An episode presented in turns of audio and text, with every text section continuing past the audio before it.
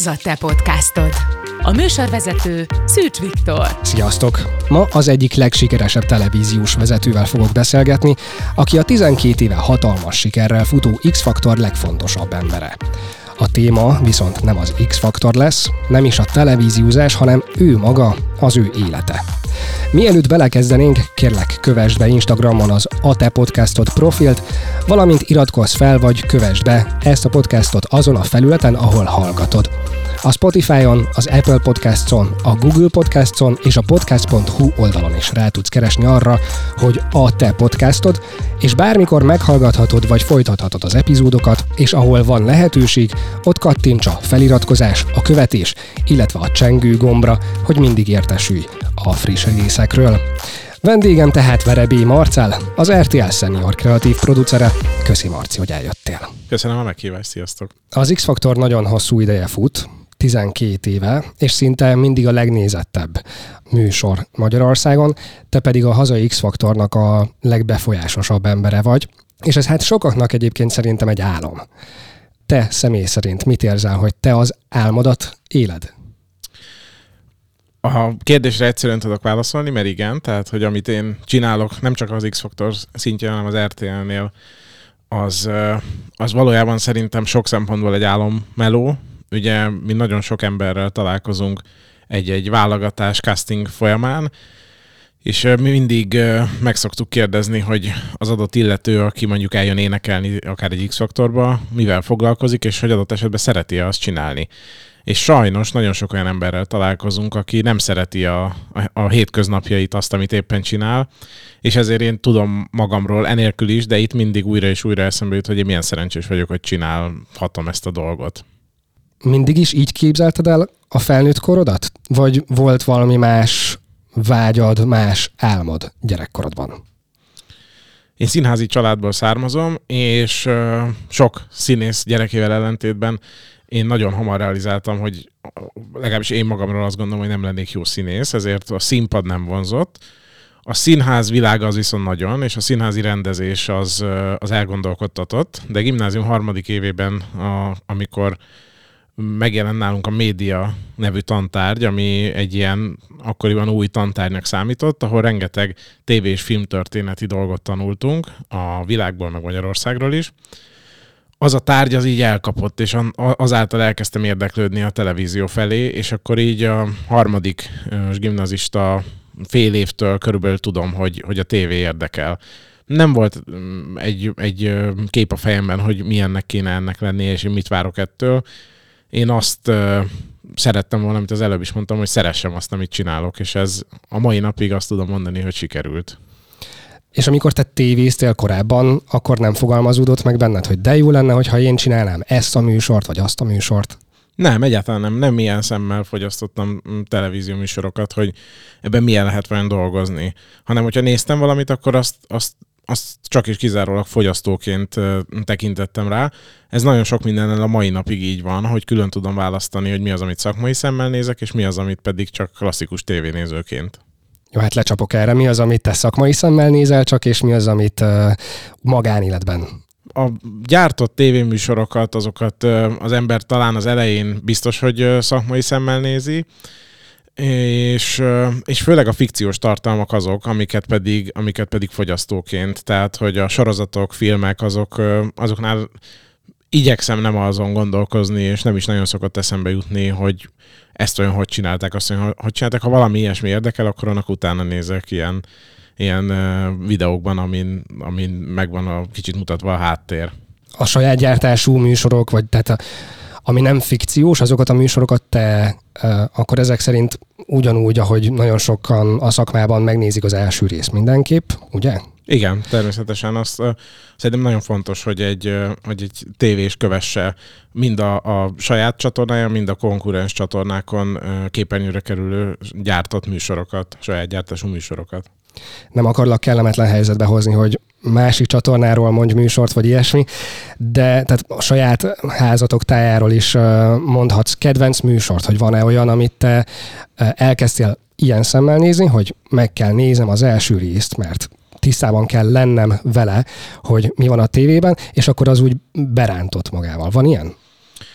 Van, szokott lenni. Amúgy egy csomó esetben nem is konkrétan a tévében nézem, ennek az az oka elsősorban, hogy általában dolgozom, még késő estig, de az RTL Moston, vagy, vagy, vagy akár részletekben meg szoktam nézni.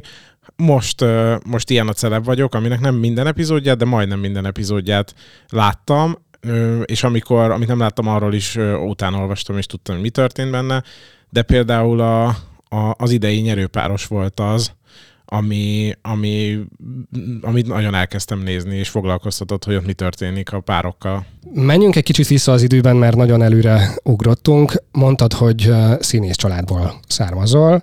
Édesapád Verebé Iván, Jászai Mari díjas színész.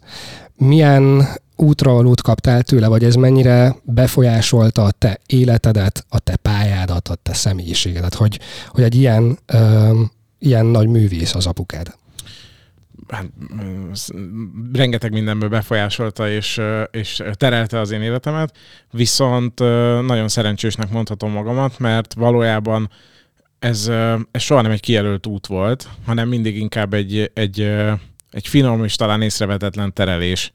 De nem terelt konkrét irányba, hanem inkább, ha létezik ilyen, és ez kicsit közhelyesen fog hangozni, hogy helyes út, tehát hogy, hogy ő egy ilyen, egy ilyen nagyon laza ö, apa volt, és mindig ö, m- támogatott, hogyha valami olyan volt, ami mondjuk ö, amiben nem értett egyet, akkor azt is elmondta, de soha nem tiltott, soha nem ö, szidott meg egy olyan dologért, hanem, hanem, hanem így hagyta kiteljesedni a, a, nem csak nekem, hanem a testvéreimnek is a, a szellemi szabadságát és kreativitását és bevitt a színfalak mögé, vagy van vele olyan élményed, ami így meghatározó, így visszaemlékezve?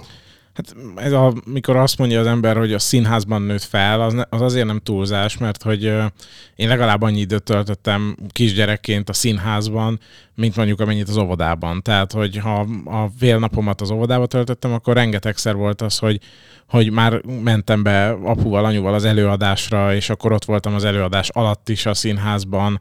Amikor már nagyobb voltam, akkor be is ültem, megnéztem a darabokat, tehát, hogy hogy nekem, nekem ez egy ilyen természetes közeg volt. És a színház az egy nagyon laza környezet, tehát hogy valószínűleg, hogyha mondjuk egy gyárban dolgoztak volna a szüleim, ahol gyártósorban és nagy gépek, akkor ott nem tudtam volna szaladgálni fel alá, viszont a színházban ott mindenki tudta, hogy, hogy én kinek a gyereke vagyok, és akkor mindenkinek volt egy jó szava, tehát hogy, hogy így otthon éreztem magamat a színházi közegben, és ez, ez a lazaság és ez a természetesség, ami ebből a, ebből a színházi légkörből árad, ez szerintem egy picit igaz a tévére is, és sőt nem is kicsit, hanem ez a, gyakorlatilag a tévére is nagyon, nagyon hasonló, ott is, a, ott is a díszletek mögött, a színfalak mögött hasonló légkör van. És anyukád ő is művész? Anyukám színházi ügyelő, József Attila színháznak a fő ügyelője. Az ügyelő az, aki aki vezényli az előadást, és, és azért felel, hogy minden működjön, összefogja a szekciókat, és mindig mindenki a megfelelő időben legyen a megfelelő helyen. Igaz ez arra, hogy a függöny felmenjen, egészen addig, hogy mondjuk a színész ott álljon a takarásban a végszava előtt akkor a művészi és a úgymond gyártási oldala is uh, hatással volt rád akkor gyerekkorodban, így a szórakoztatóiparnak. Igen, valószínűleg egy jó elegye vagyok ennek a, ennek a szakmának, mert láttam a, a háttért is elég intenzíven, és láttam a, azt, hogy milyen színpadon állni. Azt nem éreztem valójában, de, de kaptam belőle annyit, hogy így el tudjam képzelni, és mondjuk bízom benne, hogy az elmúlt 11 év a Dix vagy bármilyen más műsorban, ahol civilek színpadra álltak, van azért egy vagy két ember, aki azt mondaná, hogy tudtam neki olyan tanácsot adni, amit hasznosítani tudott. Ez egy nagyon jó mondat, erre majd még vissza fogunk térni. Um, Hugod, ő is művész, mert hogy ő stylist, Fanni. Igen. Őt is uh, ismerjük, így az, az X-faktorban is dolgozik.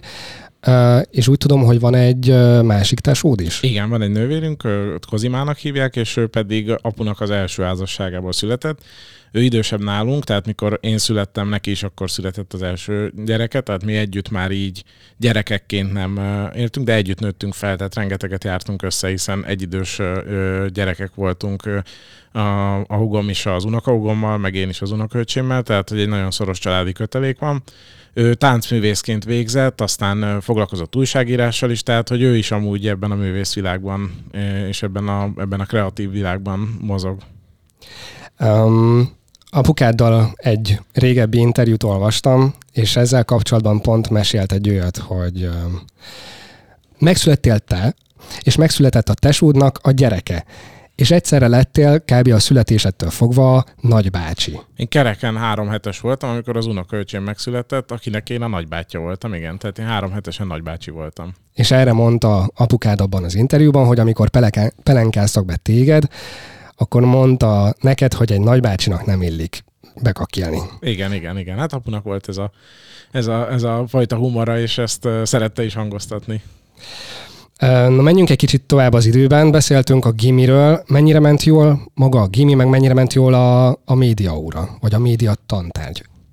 A, én nagyon szerettem, én az Adi Endre gimnáziumba jártam Budapesten, és én nagyon szerettem azt a gimnáziumot, mert mert egy ilyen szabad, szabad légkör volt, szabad gondolkodás, nagyon jó tanári kar volt, akik, akik támogatták a diákokat, és és így kívánni sem tudna az ember szerintem, szerintem jobb tanárokat magának. A, a reál tárgyakban én nem vagyok erős, tehát hogy ez a matek és, és kémia és fizika, ez nem a világom. Hát volt, amikor kettessel, de általában egy ilyen hármassal, tehát közepessel átmentem ezekből a tárgyakból. Kicsit úgy is tekintettem rá, hogy, hogy ezek nekem csak legyenek meg ezt azért a tanárok is úgy látták, és, és ezért is mondom, hogy milyen rendesek, mert hogy támogattak is ebben. Tehát, hogy... tehát nem szekáltak azzal, hogy neked olyat kéne tanulni, amit te nem akarsz hasznosítani a jövőben. Igen, természetesen amennyire egy tanárnak kötelező, annyira, annyira, annyira megkaptam a, a, a jó tanári nyomasztást, viszont ők is látták, hogy mondjuk a, a humántárgyakból, mint a történelem, az irodalom, azokból pedig, azokból pedig igyekszem a legtöbbet kivenni, és azért ott, ott, ott, ott erős voltam abban, és és ez az érettségiben is látszódik, és aztán a későbbiekben is ugye média szakra mentem az egyetemen, tehát hogy, hogy azt tanultam, ahol persze újra szembe jött a statisztika meg a közgazdaságtan, azokon megint átszenvedtem magamat, de a többi ilyen klasszikus humántárgyat ott is szerettem, de én nagyon sokat kaptam a gimnáziumból, ilyen szervezkedés, tehát eseményeket tudtunk szervezni. Dökös rá... voltál? Nem, nem, nem, nem, nem, hanem... Suli rádió? Suli rádióztunk, és, a, és, és különböző ilyen ilyen iskolai eseményekben részt tudtunk venni még két-három osztálytársammal, és, és ezeket az iskola engedte, teret adott, nem szóltak bele, és ez, ez ebből szerintem az iskolai kereteken belül nagyon sokat tudtunk fejlődni. És uh, nálatok hogy nézett ki a suli rádió? Mert nálunk úgy, hogy volt a nagyszünet, és hát beszéltünk egy nagyon picit néha, de leginkább zenét nyomattunk, és a tanárok meg így a falra másztak tőle, hogy ott bömböl a rádió.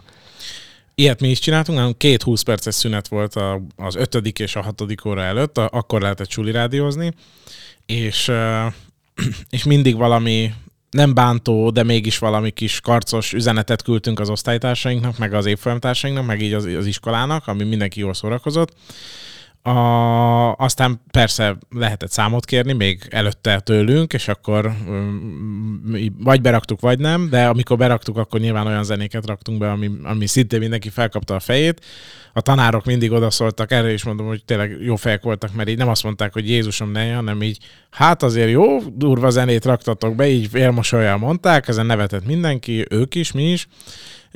Meg hát a, a, volt egy kis közérdekű része is, tehát hogy, hogy amikor voltak olyan információk, akkor azt így ránk bízták, hogy mondjuk be Például, amikor ö, ö, jött valaki színházegyet árulni, vagy könyveket, vagy ö, most már utolsó felszólítás, hogy évvége előtt vigye vissza mindenki a könyvtárba a könyveit. Tehát, hogy tőlünk egy kicsit hitelesebbnek hatott, mint a könyvtárostól, hogy, hogyha ő mondja be tizedjére akkor mi mellé tettünk valami kis humort, és ettől jobban működött. Nem tudom, hogy több könyvet vittek-e vissza, de mindenki jól szórakozott legalább. A gimi után mentél akkor a Cornusra, ugye? Igen. És um, akkor ez is már annak a tudatos döntésnek a része volt, hogy te a kommunikáció szakra mész, hogy te tudtad, hogy ezzel akarsz foglalkozni. Így van, és uh, a, a Corvinuson így felmértem nagyon hamar a, a terepet, hogy elég jó időbeosztással voltak az órák megszólalt, tehát voltak olyan napok, amikor nem is volt órám, és azért én a második fél évtől elmentem az RTL-hez gyakorlatra, szakmai gyakorlatra, és akkor így kerültem ide. És hogy, hogy kerültél az RTL-hez gyakorlatra? Megálltam a fali újság előtt, és uh, uh, ott voltak a gyakornoki programok meghirdetve. Úgyhogy, uh, és akkor jelentkezni lehetett és a Reflektor magazinhoz kerültem szakmai gyakorlatra, és ott indult el az én tévés pályafutásom, ez volt az első ilyen tévés lépés, amiben részt vettem. És a Reflektornál mit kellett csinálnod? Nagyon hamar kaptam már konkrét feladatokat is, tehát például a Reflektor TV, az akkor egy külön tévé volt még, ahol egész nap sztárhírek mentek, ezeket a sztárhíreket ott a Reflektor magazin szerkesztői készítették, mert közben délután megment az RTL-en a, a, a Reflektor magazin is, és akkor ezekhez a, a külföldi sztárhírekhez archívokat kellett összeszedni, ezeket az archívumból, és még ezek, ezek a nagy kék mm, beta kazetták, ezek, amik úgy, úgy ezek, mint, mint hogyha nagy VHS kazetták lennének, ezeken voltak ezek az anyagok, és akkor volt két snit Brad Pittről és Angelina Jolie-ról az egyiken, három snit a Jennifer Lopezről egy másikon, és akkor ezeket össze, ki kellett keresni egy archívumrendszerben, utána kikérni ezeket a kazettákat, felvinni ezeket a kazettákat, lemásolni róluk azokat a részeket, amik szükségesek, egy kazettára, azt az egy kazettát eljuttatni a vágóhoz, tehát hogy például ezt rengeteg, rengetegszer csináltam, és ez volt az első olyan feladatom, amit igazán komolynak éltem meg, aztán amikor, amikor így látták, hogy ennél talán többet is nem lehet bízni, akkor már kaptam olyan feladatokat is, hogy ezekhez a hírekhez szövegeket is kellett írni, és akkor volt 8-10 ilyen hír, és akkor először kaptam egy hírhez egy szöveg megírásának a feladatát, azt leültünk, átnéztük a szerkesztővel, ha javítani kellett benne, javított, aztán egyre többet kaptam, és akkor így nagyjából már a vége felé, gyakornokságom vége felé voltak olyan alkalmak, amikor már a írek felét megírhattam, és gyakorlatilag csont nélkül átmentek. A legelső feladataim egyike volt ez, tehát hogy, hogy akkor borzasztóan jól éltem meg, hogy hú, ezt én csinálhatom, és ott lehetek a szerkesztő riporterek mellett, és beülhetek a vágókhoz, és nézhetem, hogy hogy készül, és hogy még hasznos is tudtam lenni, tehát hogy én ezt nagyon imádtam.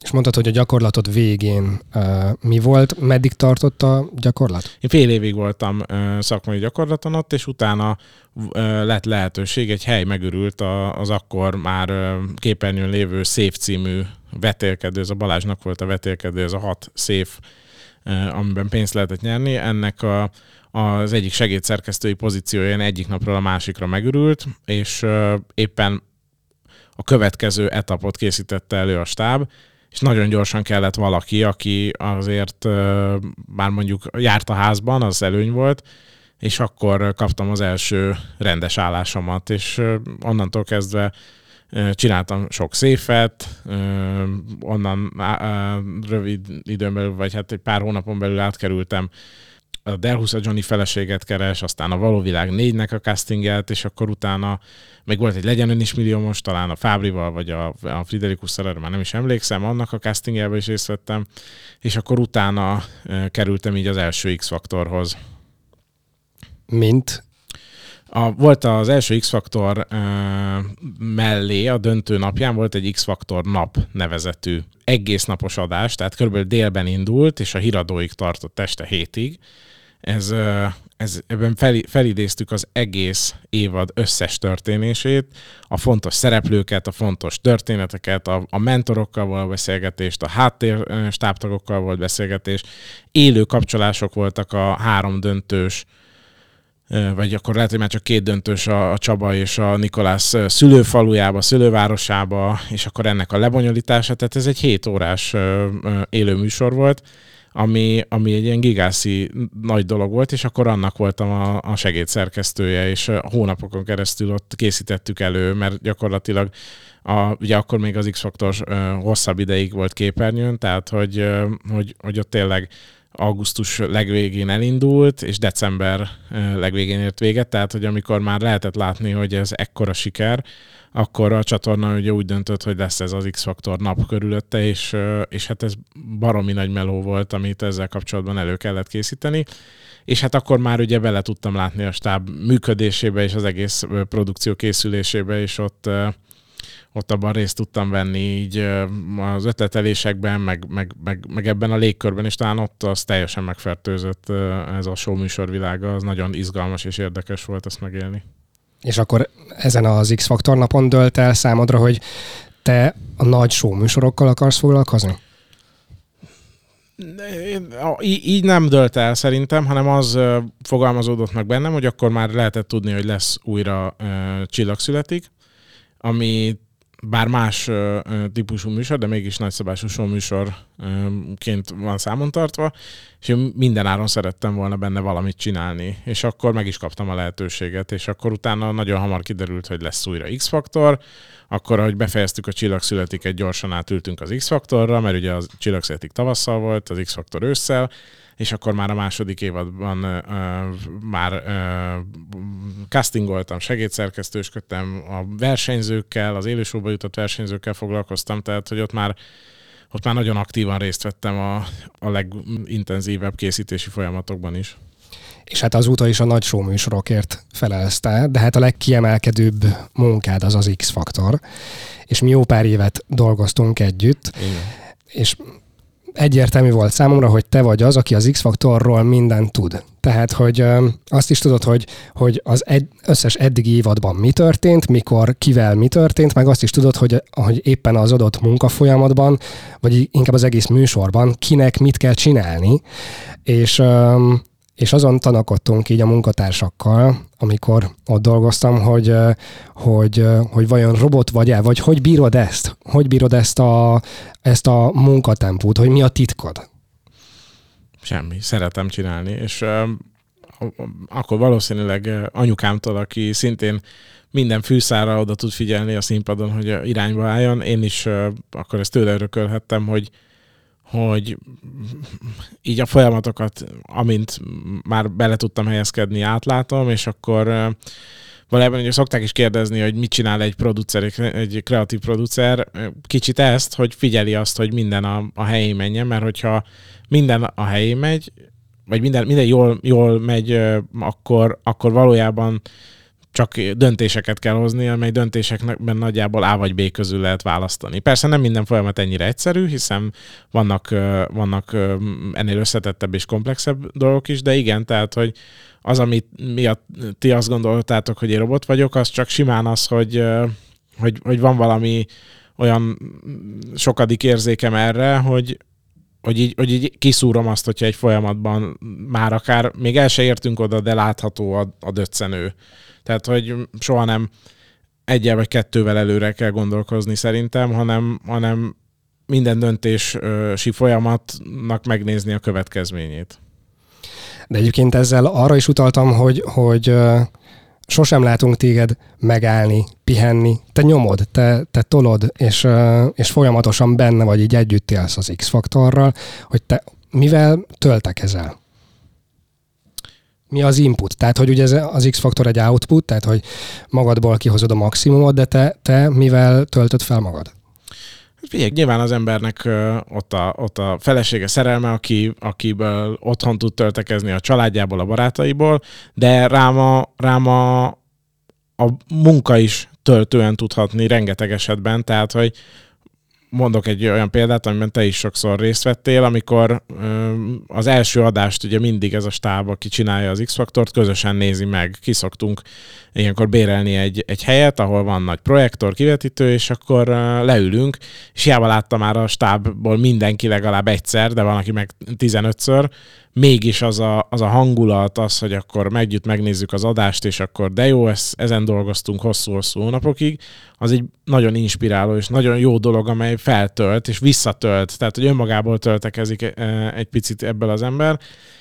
És aztán vannak persze nehezebb pillanatok, tehát hogy, hogy van, amikor az ember elfárad, és van, amikor már mm, úgy érzi, hogy, hogy, hogy na most ez sok, de pont azért, mert hogy szerintem egy nagyon jó stáb, tehát hogy, hogy ezt mindig el szoktam mondani, hogy nekem uh, titulálni azt, hogy, hogy az X-faktor sikeres és nézett és jó, az uh, az attól még, hogy én vagyok talán ennek a, a piramisnak a, az utolsó pontja, az, az mit sem érne, hogyha a piramis nem épülne egymásra. Tehát, hogy egy olyan szuper csapat dolgozik ezen, akik önmagában érdemes ö, együtt lenni, időt tölteni. Tehát, hogy nem csak ö, mi nem csak munkatársak vagyunk, nem csak bemegyünk az irodába, és mindenki leül az asztalához, és csinálja a dolgát, hanem, hanem mi egy csapat vagyunk, és az a csapat az, az annyira jól működik, és szerintem ez az, ami a képernyőn látszik, hogy sok ember, sok jó ember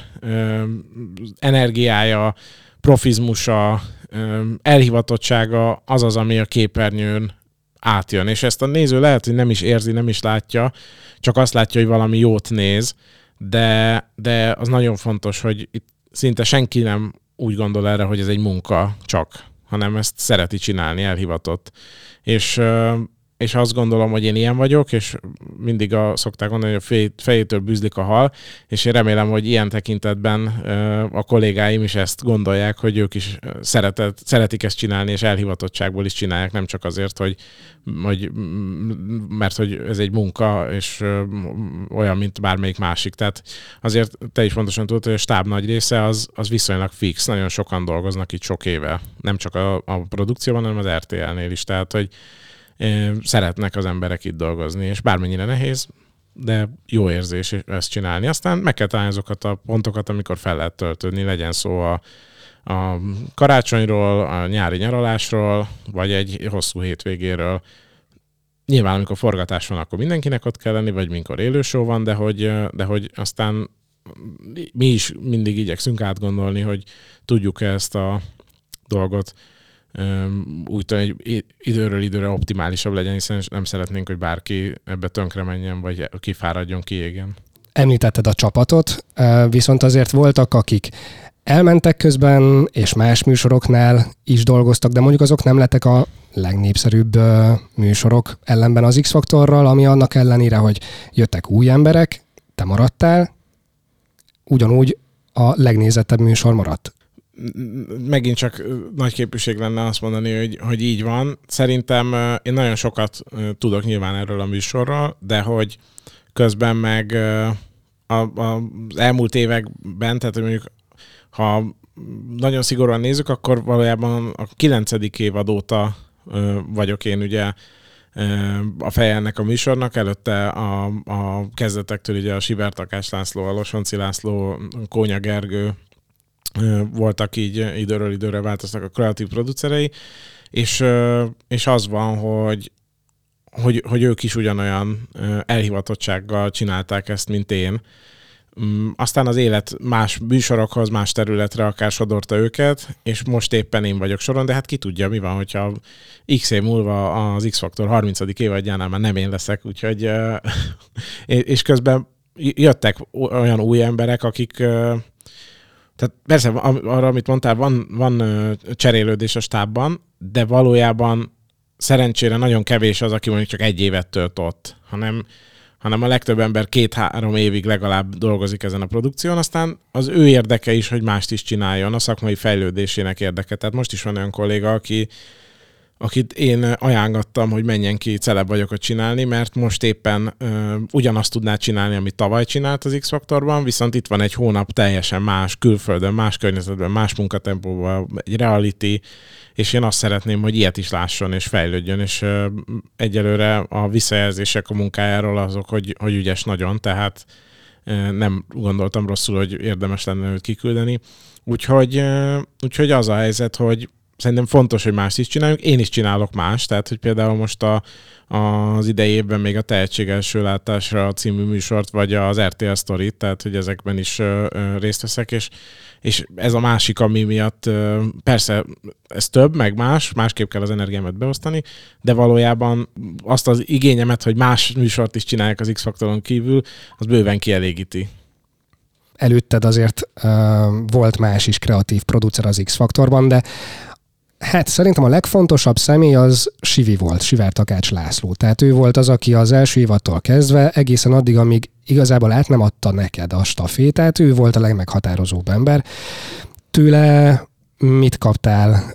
Mi az, amit, ami így a legfontosabb, és amit, amit így tanultál tőle?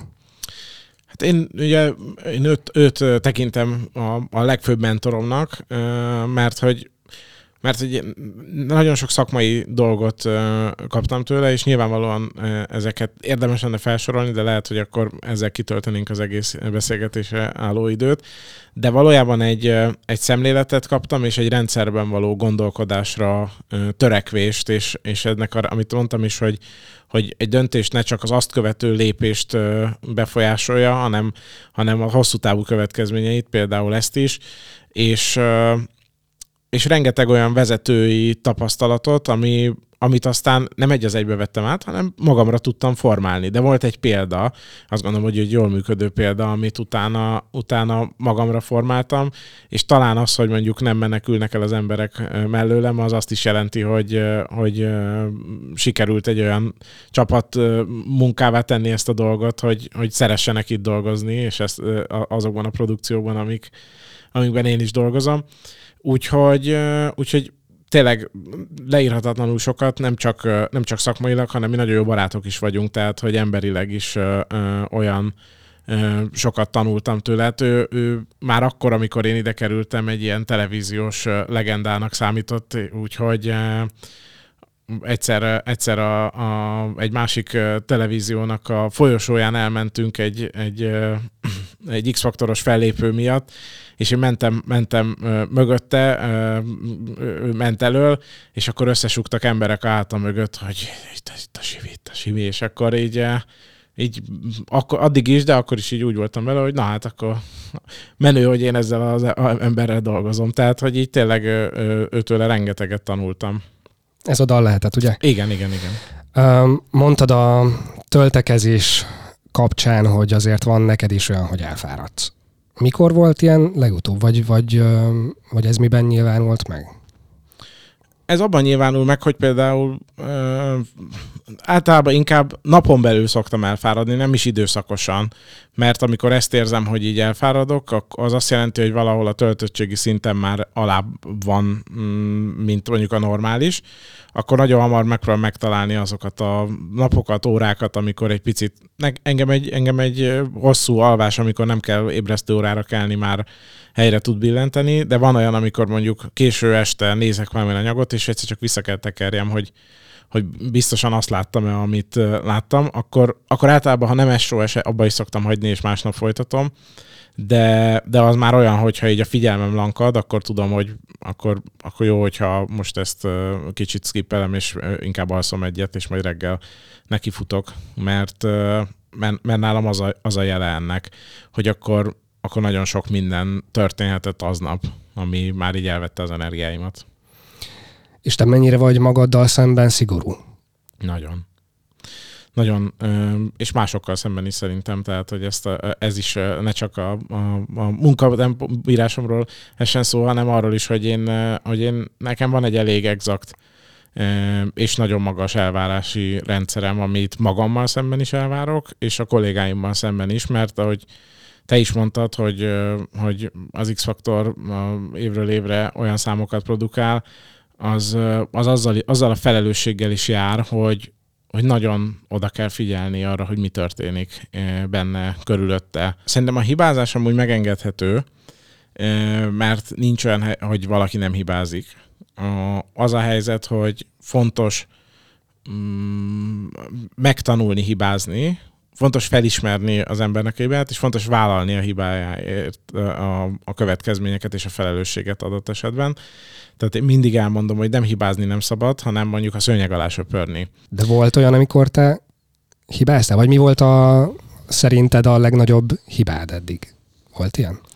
Hát, ezek ilyen, most ilyen apróságok jutnak eszembe a közelmúltról, tehát, hogy volt olyan előadó mondjuk a, az idei évadban is, aki nagyon erőszakoskodott, hogy szeretne egy bizonyos dalt elénekelni, és én nagyon éreztem, hogy nem jó. El is mondtam a véleményemet, hogy szerintem ez az dal ez nem jó, és ezt nem fogják szeretni a mentorok és a nézők sem, de ő csak azért is kötötte az ebet a karóhoz, hogy de higgyem el, ő ezt nagyon meg fogja csinálni, és van az a pont, amikor Ugye minden városi legendával ellentétben nem mi mondjuk meg, hogy kinek mit kell énekelni, hanem, hanem a versenyzőnek fontos, hogy érezze jól magát abban a dalban. És úgy a kollégáim is úgy voltak vele, hogy jó van, akkor énekelje, és így én is úgy voltam, jó van, akkor énekelje, és akkor ki is e, esett vele, és tökre sajnáltam, mert, mert szakmailag is azt gondoltam róla, hogy sokkal több van benne, és az például olyan, hogy ó, a fenébe ezt már kellett volna erőszakosabbnak lenni, hogy még próbáljunk ki nyolc másik dalt, hát ha találunk egy jobbat. Mert hogy idő is lett volna rá, és, és amikor ilyen érzés, megérzése van az embernek, akkor arra hallgatni kell. Egy olyan ember, aki a szakma csúcsán van, miben tud fejlődni? Miben tudtál mondjuk az elmúlt egy-két évben fejlődni? Mi az, amit te úgy gondolsz, úgy gondolod, hogy abban te fejlődtél, meg mi az, amiben szeretnél, vagy amiben még lehet? Hát rengeteg mindenbe lehet, mert hogy én mondjuk nagyon specifikusan ennek a, a tévéműsor típusoknak egy ö, ö, irányában ö, fejlesztettem magamat az elmúlt években, és ö, és hát egy csomó olyan tip, műsortípus van még, amit nem is csináltam, tehát hogy ebben bőven lehet fejlődni, de valójában ahogy a világ felgyorsult, és az internet és a közösségi média és minden hatására tempót kell tartani a trendekkel, azzal, hogy ilyen gyors minden, így, így állandóan az a, az a, hát ezt nem is mondanám kényszernek, mert én meg úgy élem meg, hogy ez szükséges és jó, de az a, az az elvárás magunkkal szemben, hogy folyamatosan új dolgokon gondolkozzunk, akár egy ilyen régen képernyőn lévő műsor esetében is, hogy hogyan lehet megújulni, mi az, amivel még érdekesebbé tudjuk tenni a következő évadot, hogy milyen újdonságok legyenek még, hogy mi az, ami még nem látott a néző ebben a műsorban, vagy, vagy más műsorban. Tehát, hogy szerintem az RTL nagyon ügyesen ö, lavírozik abban, hogy megvannak a jól bevált formátumok, és megvannak azok, amik pedig ö, kísérleti jelleggel első évados formátumok, és hogy mik azok, amiket még nem látott a néző, és ki lehet ezeket próbálni. Tehát, hogy nagyon boldog voltam, hogy, hogy például 2020-ban kip, képernyőre tettük az állarcos énekest, mert hogy ez a világban ilyen nagyon akkor kezdett el elindulni, Amerikában már óriási siker volt, már amikor mi az elsőt csináltuk, ők már a második évadot, tehát hogy, hogy egy olyan kísérleti dolgot csináltunk, ami egy nettó őrültség, sztárok énekelnek fura vicces jelmezekben, tehát hogy, hogy, hogy nagyon izgalmas volt azt a műsort is megcsinálni, és egy csomó ilyen, most a tehetség első látásra is ilyen, hogy hogy a világban számos országban bizonyított, és közben akkor mi is kapunk lehetőséget arra, hogy egy vadonatúj formátumot bemutassunk itthon. Ami eszembe jutott egyébként a beszélgetés közben, amikor azt is mondtad, hogy adtál másoknak tanácsot, és egyébként ez korábban is eszembe jutott veled kapcsolatban is, meg Sivivel kapcsolatban is, hogy, hogy egyszer szerintem most rólad beszélve, szerintem egyszer mentornak kellene lenned. Mert hogy van benned annyi, uh, annyi tapasztalat, ami, ami akár tévé, tehát a képernyőn is működhet, és ugye erre van példa azért külföldön, maga az X-Faktor atya, Simon Cowell is, ugye producer is, meg képernyő is is, tehát hogy ő az X-Faktorban is mentorkodott, meg más műsorokban is uh, zsűritakként részt vett. Te gondoltál már ilyen, vagy mondták már neked egyébként ezt? Mondani mondták, de engem engem nem vonza a, kamerának azon oldala, és, és az, hogy én most ott megmondjam másik három emberrel a környezetemben, hogy akkor most mi az, ami kéne egy-egy versenyzőnek csinálni. Én így is a, azt, hogyha van gondolatom, azt mondjuk egy ilyen élősors időszakban, mint a mostani, akkor én például minden hétfőn ott vagyok a mentorokkal közösen a, az énekórákon, ugye a kreatív csapattal átbeszélünk mindent, hogy hogy nézzen ki a színpad, a produkció, a ruha, minden. Tehát, hogyha vannak ötleteim, akkor azokat ugyanúgy, ahogy bárki ebben a csapatban bedobhatja, és attól, hogy az én ötletem, attól nem kell megcsinálni, sőt, nagyon sokszor le is van húrogva, vagy az asztalról gyorsan söpörve egy-egy ötletem, ez egy nagyon fontos dolog, hogy ezen nem szabad megsértődni senkinek, hogyha van egy ötlete, és akkor arra mások azt mondják, hogy ez nem olyan jó ötlet, vagy nem idevaló ötlet. De láthatatlanul mégis azért az egyik mentor vagy, úgy mindegyik versenyző számára. Mert te rendelkezel olyan tapasztalattal, ami az összes évadból van. Nálad jobban nem tudja senki, hogy mit hogyan kell csinálni, és lehet, hogy a nézőnek is érdekes lenne ez. Most nem győzködni akarlak, hogy legyél mentor, mert nyilván nem rajtad, vagy nem csak rajtad múlik, csak szerintem azért érdekes lehet ezzel a gondolattal eljátszani, hogy lehet, hogy érdekes lenne. Nem tartom magamat olyan uh, izgalmas uh, és humoros figurának, aki, aki minden helyzetben uh, jól feltalálja magát, és uh, akár mint a mostani mentorok, de ugyanakkor pedig uh, nekem sajnos, és ez egy nagy hiányosságom, hogy én nek, mondjuk nem játszom hangszeren, és nagyon rosszul énekelek. Tehát, hogy ettől függetlenül zenei hallásom van, abszolút hallásom van. Már a, a tizen év alatt azért azt remélem, hogy magamra szedtem annyi zenei szakmai dolgot, ami, amivel valóban hozzá tudok tenni, meg az ötleteim és, a, és a, az érzékemet azt megfogalmazom, de például ehhez is olyan emberek kellenek, mint, mint akikkel együtt dolgozunk, hogyha valamit én konyha nyelven elpróbálok mondani, akkor ők zenész nyelven megértsék. Tehát, hogy... Mm. Jó, de mondjuk Simon Cowell sem um, zenész, szerintem ő sem tud énekelni, és ő sem játszik hangszerre, mondjuk azt nem tudom, nem vagyok benne biztos, de, de nem, ő, ő nem erről híres. Igen, viszont ő meg arról híres, hogy ő még az X-Factor előtt felfedezett olyan zenekarokat, és menedzselt olyan zenekarokat, akik aztán világsztárok lettek. Én én nem egy személyben csináltam ezt, hogyha valaki mondjuk magyar sztár lett itt az X-faktorból, hanem szintén egy nagy csapatmunka közepette. Tehát, hogy persze sok sztár került ki a kezem közül, ez, ez egy portfólióban így jól hangozhat, de valójában ez nem csak az én érdemem. Úgyhogy, úgyhogy egyelőre nem gondolkozom azon, hogy én most beüljek oda és elkezdjem mondani a tutit. Tehát, Tehát hogy a Kolosi azt mondaná, hogy Marci, a következő évben neked kéne lenni a mentornak, akkor te azt mondanád, á, nem. Hát valószínűleg ezt mondanám, vagy azt mondanám, hogy akkor castingoljatok le, hogy én szoktam a és akkor ott szerintem ott, ott elbukna a dolog, és rájönnének, hogy hát lehet, hogy mégsem a Marci a legjobb. Egy olyan castingot megnéznék mindenképpen. Azt én is. Meddig lehet csinálni az X-faktort szerinted? Hát ez olyan, e, most már egyszerű választ tudok erre adni, amíg van rá igény, és jelen pillanatban is a nézettségi adatok azt mutatják, hogy szeretik a nézők, amit csinálunk, és, és emiatt már ugye következő évadra is elkezdtünk készülni, úgyhogy... És lehet jelentkezni is. Igen, lehet jelentkezni. De nem erre gondoltam egyébként, az rtl.hu-n. Az rtl.hu per X-Faktor oldalon, vagy pedig Viberen, Whatsappon, tehát hogy várjuk a jelentkezéseket. Nem akartam így a szabadba vágni, ez mindenképpen jó, hogyha elhangzik. Én arra gondoltam, hogy személy szerint neked meddig érdemes csinálni az X-faktort? Az a helyzet, hogy, hogy tudod, most, most az van, hogy hamarosan vége, és akkor utána el fogjuk kezdeni a következőt, és mivel ez egy éven keresztül tart ez a projekt, tehát mi január első napjaiban már elkezdjük a, a következő évad castingját, ezért januárban olyan távol van még mondjuk egy élő show, hogy mire eljutunk az élő showhoz, addigra már hiányozni fog, hogy csináljunk élő show Tehát most is ez volt, mikor pár hete beültem a vezérlőbe, és akkor azt mondta a, a rendező, hogy egy perc múlva élő adás, akkor egy ilyen nagyon jó érzés fogott el. És már előtte is vártam, de, de ott az egy, utolsó egy percben, mielőtt elkezdődött az adás, akkor, akkor ott ültem már a helyemen, fülemen volt már a füles, és akkor az az érzés fogott el, ami semmivel nem összehasonlítható. Szerintem akkor fogok szólni, hogy valaki lehet, hogy át kell vegye tőlem, hogyha ez az érzés elmúlik. De ugyanezt az érzést máshogy el tudom mondani akkor, amikor az első ember színpadra lép a válogatón, az első ember belép a casting szobába az év, év elején. Tehát, hogy ez, ez, egy, ez egy összetett és fura dolog. Tehát, hogy amíg, amíg hát, mint, mint, mint, a szerelemnél, hogy amíg a pillangók ott vannak a gyomrodban, addig, addig van.